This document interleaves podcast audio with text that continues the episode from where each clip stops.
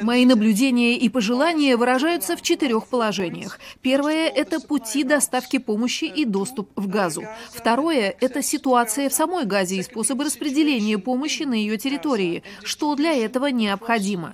Третье – это важный вопрос существования благоприятных условий для этой работы. И четвертое – создание специального механизма ООН. В конце концов, и генеральный секретарь говорил об этом на прошлой неделе. Вопрос не в том, чтобы считать грузовики с помощью. Вопрос в общем объеме, в качестве, в скорости и непрерываемости поставок гуманитарных и коммерческих грузов для гражданского населения Газы. Когда механизм ООН будет запущен, он будет этому способствовать. Он поможет нам лучше отследить, увеличить транспарентность, чтобы мы знали, что поступает в Газу и для кого. Поможет нам проверять и выяснять, попадает ли помощь к мирному населению.